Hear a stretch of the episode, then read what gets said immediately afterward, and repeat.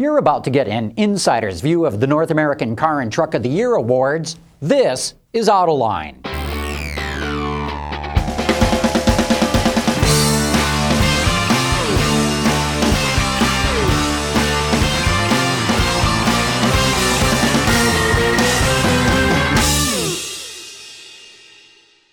The kickoff event at the Detroit Auto Show next week is the announcement for the North American Car and Truck of the Year Awards. This award's different from all the other car awards that are out there because it's chosen by nearly 50 different journalists who test these vehicles and report on them. In other words, it's not an award from a magazine that's trying to get publicity or advertising for itself. The members of the jury, myself included, merely get the satisfaction of having collectively decided what's the best new car and truck that's out there. To talk about the selection process and give you an insider's view of how we go about choosing the ones that we like the best, I've asked two other jury members to join me today. Natalie Neff is with Autoweek magazine, and Paul Eisenstein is with the Detroit Bureau. We'll do a deep dive into what we think about the cars and trucks that made it to the finalist list, including the Ford Flex, the Hyundai Genesis, and Volkswagen Jetta TDI. And on the truck side, we'll be talking about the Dodge Ram, the Ford F 150, and the Mercedes ML 320 BlueTEC. If you like product, you're going to love this discussion, so don't go away because we'll be back right after this. Visit our website for even more great content all week long. Autoline Extra, John's Journal, podcasts, and even more. So click over and get the inside view at AutolineDetroit.tv.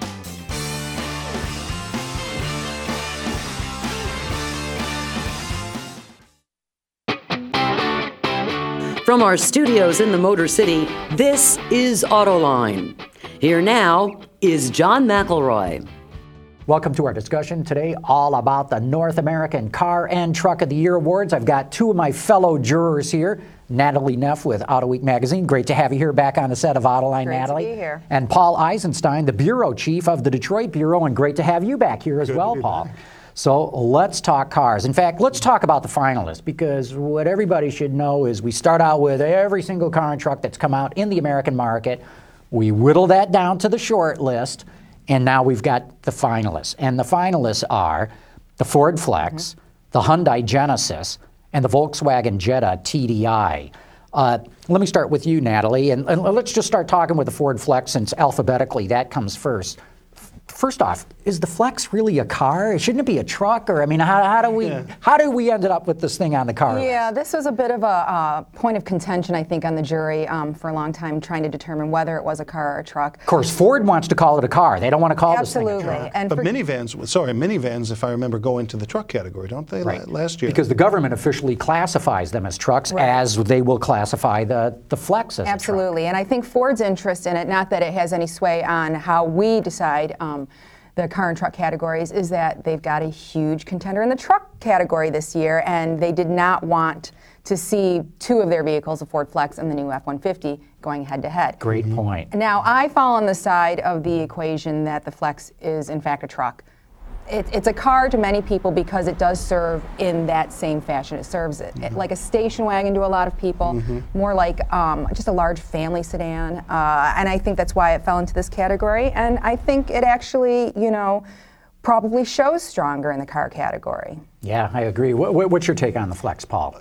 again, it could have easily gone into uh, each e- either of the categories. I, we all remember that there was a big debate earlier this year, a lot of emails flying back and forth over whether we should add a, a new category, a crossover category, because there are so many hard to define vehicles going into the market. And I think this may may push that uh, argument back into the burner next year. Um, probably you could argue that minivans now should be in the passenger car side going forward because the Flex really is a minivan. It's uh, it's a people mover. It's a people mover, no, and, no question about it. And uh, on the other hand, it is car based and it does serve more like the modern station wagon. So you could argue from that point that it is a car. So, I mean, uh, it, nobody's going to completely agree no matter which category it went into, except I think you're absolutely right. Ford would prefer to have the chance of winning in two categories sure. and certainly prefer not to have two of their products running up against one another. It's a big vehicle. It's a very distinctive looking vehicle too. I mean, it, you know, all squared off like it is. It, it to me, it looks like a Mini Cooper on steroids. you know, with the, Yeah. the the white roof, especially on some of the models. But what do you think about the vehicle overall from a, a driving or, or use standpoint? I think you know. I think it works surprisingly well. I mean, you look at the vehicle, and obviously, it's in- in large part a styling statement, like you said. Excuse me.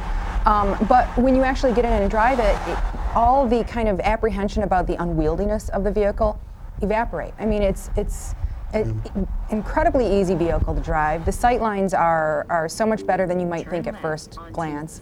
Um, looking at the kind of low roof line compared to the driving position, and I think it, it functions um, beautifully as a people mover. Uh, I think the ergonomics, you know, in terms of passenger uh, ease, uh, pass- the ease of ingress and egress for passengers, the controls, um, the layout, the the overall interior design are brilliant in it. All right, I'll take I'll take the dark side then because we, we need to have that here. Um, there is this weird thing with the American public, and I think with media in general. Somehow the minivan has become the vehicle we all love to hate. SUVs are starting to supplant that, but the minivan is just a vehicle that, you know, it, it, it's the punchline of too many comic strips. And uh, so, you know, you have a lot of manufacturers like Ford that have to come up with an alternative. And you wind up giving up some of the things that do work wonderfully in minivans. You don't have the sliding door. Uh, does it matter to most people how many people really load up three three rows, uh, particularly people buying this one? I don't know. So maybe it's not a sacrifice for a lot of the buyers that'll go for this. Uh, but it, it is a compromised minivan, or it's an extremely flexible SUV, depending on how you look at it. Uh, I have a few gripes with it.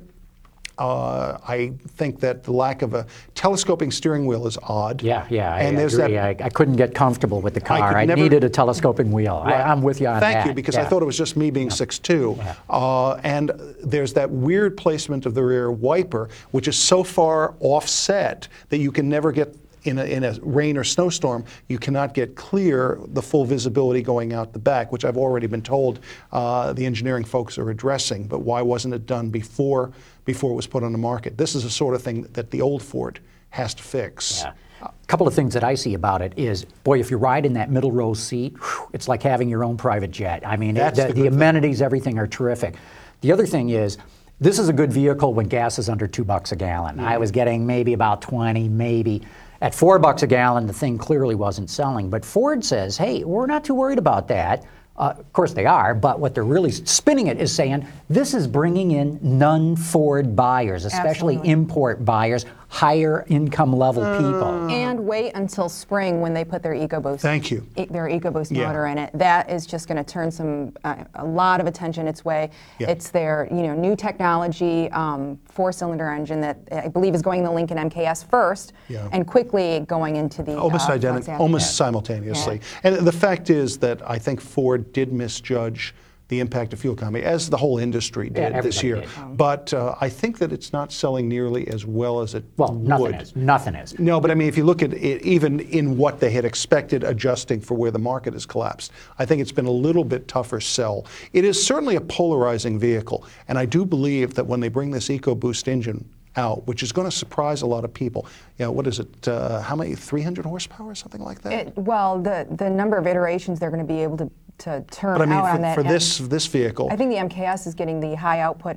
version immediately. Yeah, but the- even even the, the version that's going into the Flex has tremendous power and very good mileage, and that may bring in some people who are saying we know gas prices are going back up. Yeah, you bet. Let's move on to the next one on the list Hyundai Genesis. What's your take on that one, Natalie? You know, frankly, I'm a little surprised to see it to make the um, finalist list. I understand the reasoning behind a lot of people voting for it because it is such a monumental step for the Korean automakers in general. Um, it's a fantastic car, a full-size luxury, basically a full-size luxury car with V8 optional V8 power. Um, and it means a lot to the Korean auto manufacturing base um, and their inroads that they're, they're trying to make in this country. I don't know that all the refinement and all the, you know, quite all the things that we're looking for in terms of the actual car of the year are there with the Genesis. It's a fine car. I just don't know that it quite makes that cut. Pick up the conversation. I think Paul. I think a lot of us wound up feeling we, we they deserve votes, points, because they've done so well. When you have so many different brands and models to choose from, it's a curious way that you can get the second place winner. Or the, you know the second place for many people to wind up a winner. So I think the fact that almost everybody felt it deserved points for at least getting there with this vehicle, a company that was less than 10 years ago, the butt of jokes on Leno, suddenly producing something like this. Even if it isn't a Lexus or a BMW or a Mercedes, it's a darn good, good first try. And if we think back, uh, hey, Lexus had some good stuff when they began, but uh, the early Lexus models weren't as good as we may recall. So I think in retrospect, this is not a bad first try. Context, though. I think the context when you saw the first Lexus LS400 hit the market, Mm. you know, it might not have been as good a vehicle as this is entering into the market, Mm-hmm. but the context was, you know, a sea of difference between where that car entered and where this car entered. Mm-hmm. Um, and I, I hear you. I just don't know that I would have even made it top three. Yeah, uh, I, I'm kind of with you on that. I, I, very impressive car for Hyundai, no question about it. But I'm kind of with you. I'm not sure that the full level of development is there yet. And I, I had issues with some of the chassis behavior in the vehicle. I didn't think it was. It was a little bit squirrely at times. Yeah. Also, in the V6 model, which and there's a noticeable difference between the V6 and the V8, Yes. not just in the price.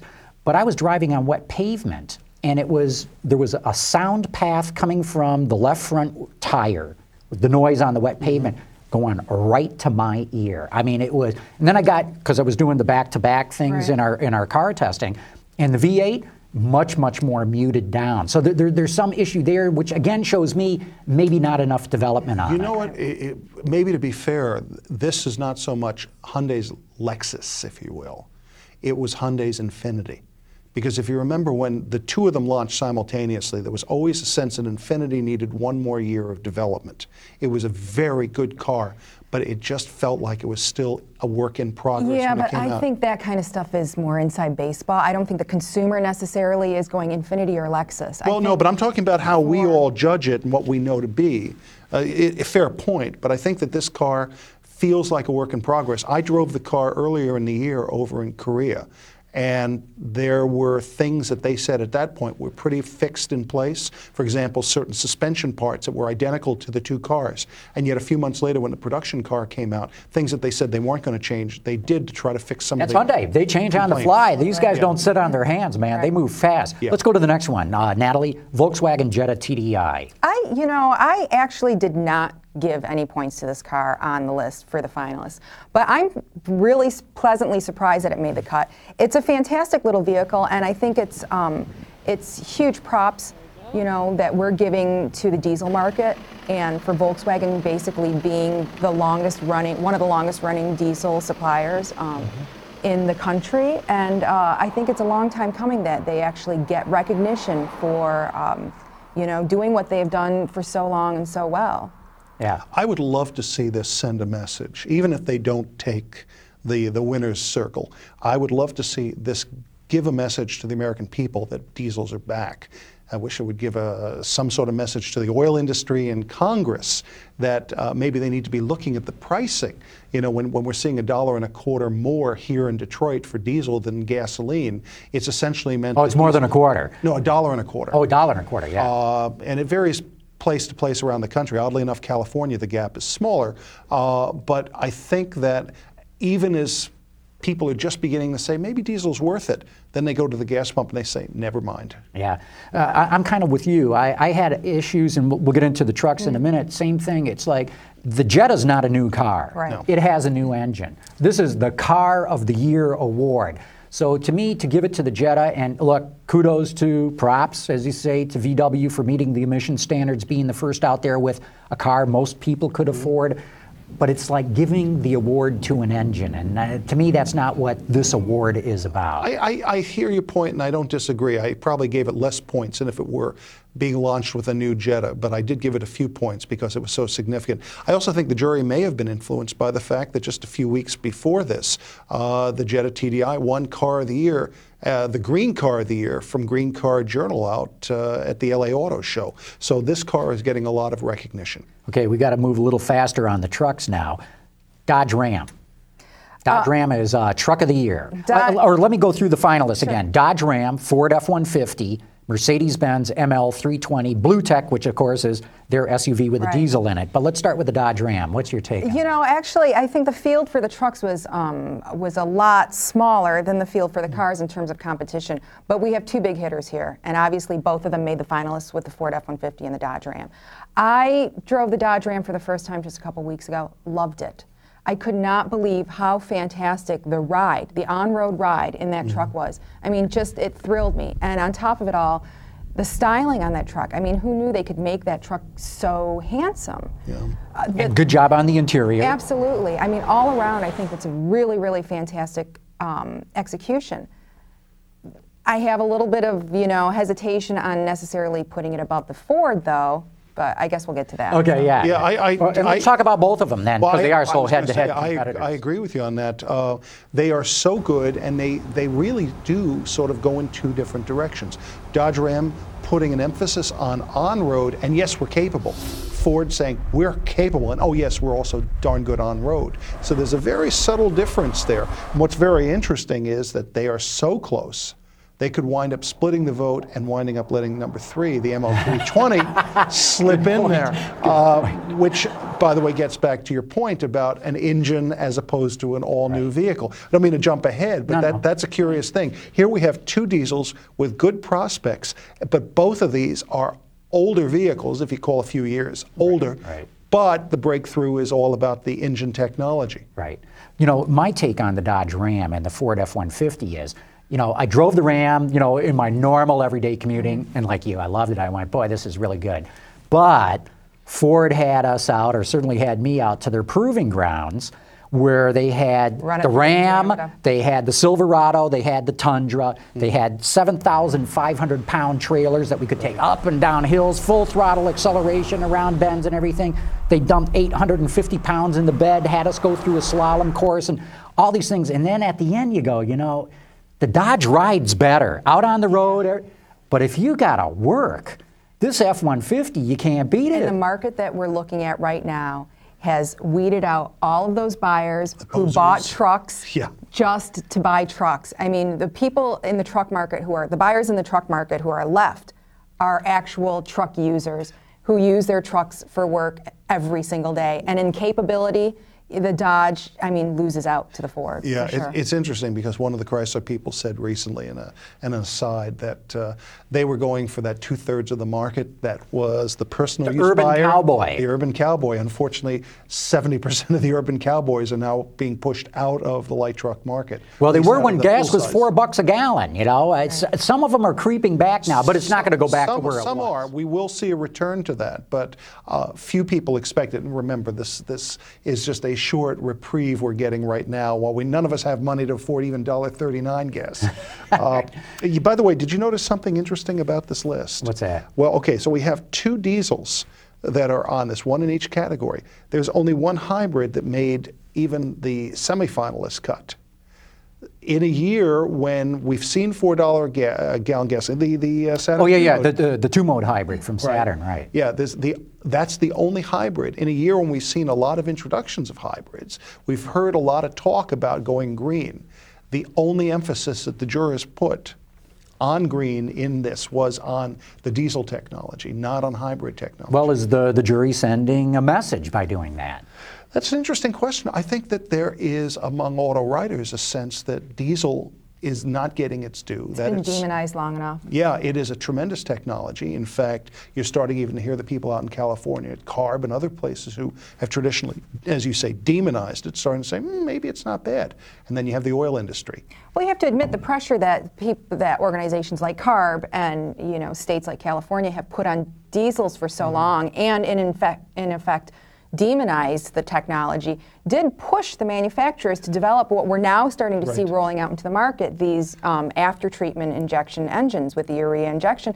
That's doing that's going a long way to cleaning up those parts of the diesel exhaust, the particulates, the NOx emissions Right. that have But been at huge cost. I mean, it adds, let's get real, about $4,000 cost to a diesel engine, which is already more expensive. Right. And when you go to uh, the Mercedes Benz ML320 BlueTEC, they're only charging $1,500 Right. for that diesel. So obviously, Mercedes is eating a lot of that additional cost. Well, cost. it doesn't work out very much Yeah, but I think so far what we're seeing, since it's just now being introduced into the market, is that all the manufacturers like Mercedes are putting covering the routine maintenance on these vehicles for the first four years. So the actual cost, the additional cost of replenishing um, the after treatment injection it hasn't even been determined yet. It probably won't be for four years when these cars start coming off of there. Tell me, tell me where we're going to get when we start seeing large numbers of, uh, of hybrids out there and uh, we start wondering about their battery replacements and so on. So far, you know, a lot of the makers have just been quietly replacing those batteries when they, uh, when they have problems too. Well, let's talk a little bit about the Mercedes, actually, because I thought, you know, all these arguments about diesels aside, this thing got terrific fuel economy. Now, I drove it under the most ideal of ideal conditions, steady state, 50 miles an hour, no stop signs or, or, or very few traffic lights, and I was getting 27, 28 miles to the gallon in this thing. Now, normal, I'm sure, is going to drop off from normal driving, it's going to drop off from that, but wow, in a big honk honking SUV to, to be pushing 27, 28 miles a gallon, admittedly under ideal conditions, pretty good. Here, here's the thing about that vehicle. I didn't drive it under ideal conditions. I beat the mm out of it. And every place I used it, I was impressed with it. Uh, I've spent time driving a lot of the other European diesels. This one is as transparent as anything I've seen in terms of noise, vibration, everything. You forget what you're driving. Uh, you forget it is a diesel. Uh, I love pulling up to people in a stoplight and having people, especially if they see the 320, they think it's a smaller engine if they know what that means, and all of a sudden, you blow them by. I mean, it is an impressive car from an acceleration standpoint. It is a true Mercedes engine in terms of what, what you expect out of a, a powertrain from that brand. And you're right, uh, the gas mileage is great under every condition. When I have done back to back experiences with it, it is better than the hybrids in the class, such as the uh, Lexus RX. And that's a critical difference. Lexus Absolutely. does not deliver mileage. It's a hybrid in name only. I mean, it's a, it's a green car in name only. This vehicle really delivers. Yeah. Well, we're going to have to wrap up this discussion right now, but let me say we're going to keep these cameras rolling. We're going to go to the internet on this because we've still got some more discussion to get through here. But in any case, Natalie Neff, Auto Week magazine, great having you ha- back here on, uh, on Autoline. Paul Eisenstein, Bureau Chief, the Detroit Bureau, great having you here as well.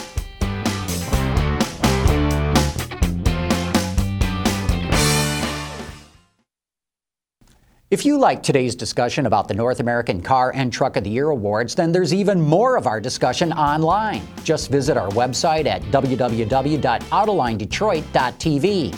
Paul and Natalie have a lot more to say about a number of the other vehicles that came out this year, but which did not make the finalist list. And if you can't get enough of what's new and what's going on in the auto industry, you can always get a daily update from Autoline Daily. We'll give you a five minute webcast of news from the global auto industry in a fun to watch format. Check it out at AutolineDaily.com. That's it for today's show. Thanks for watching. We'll see you next week.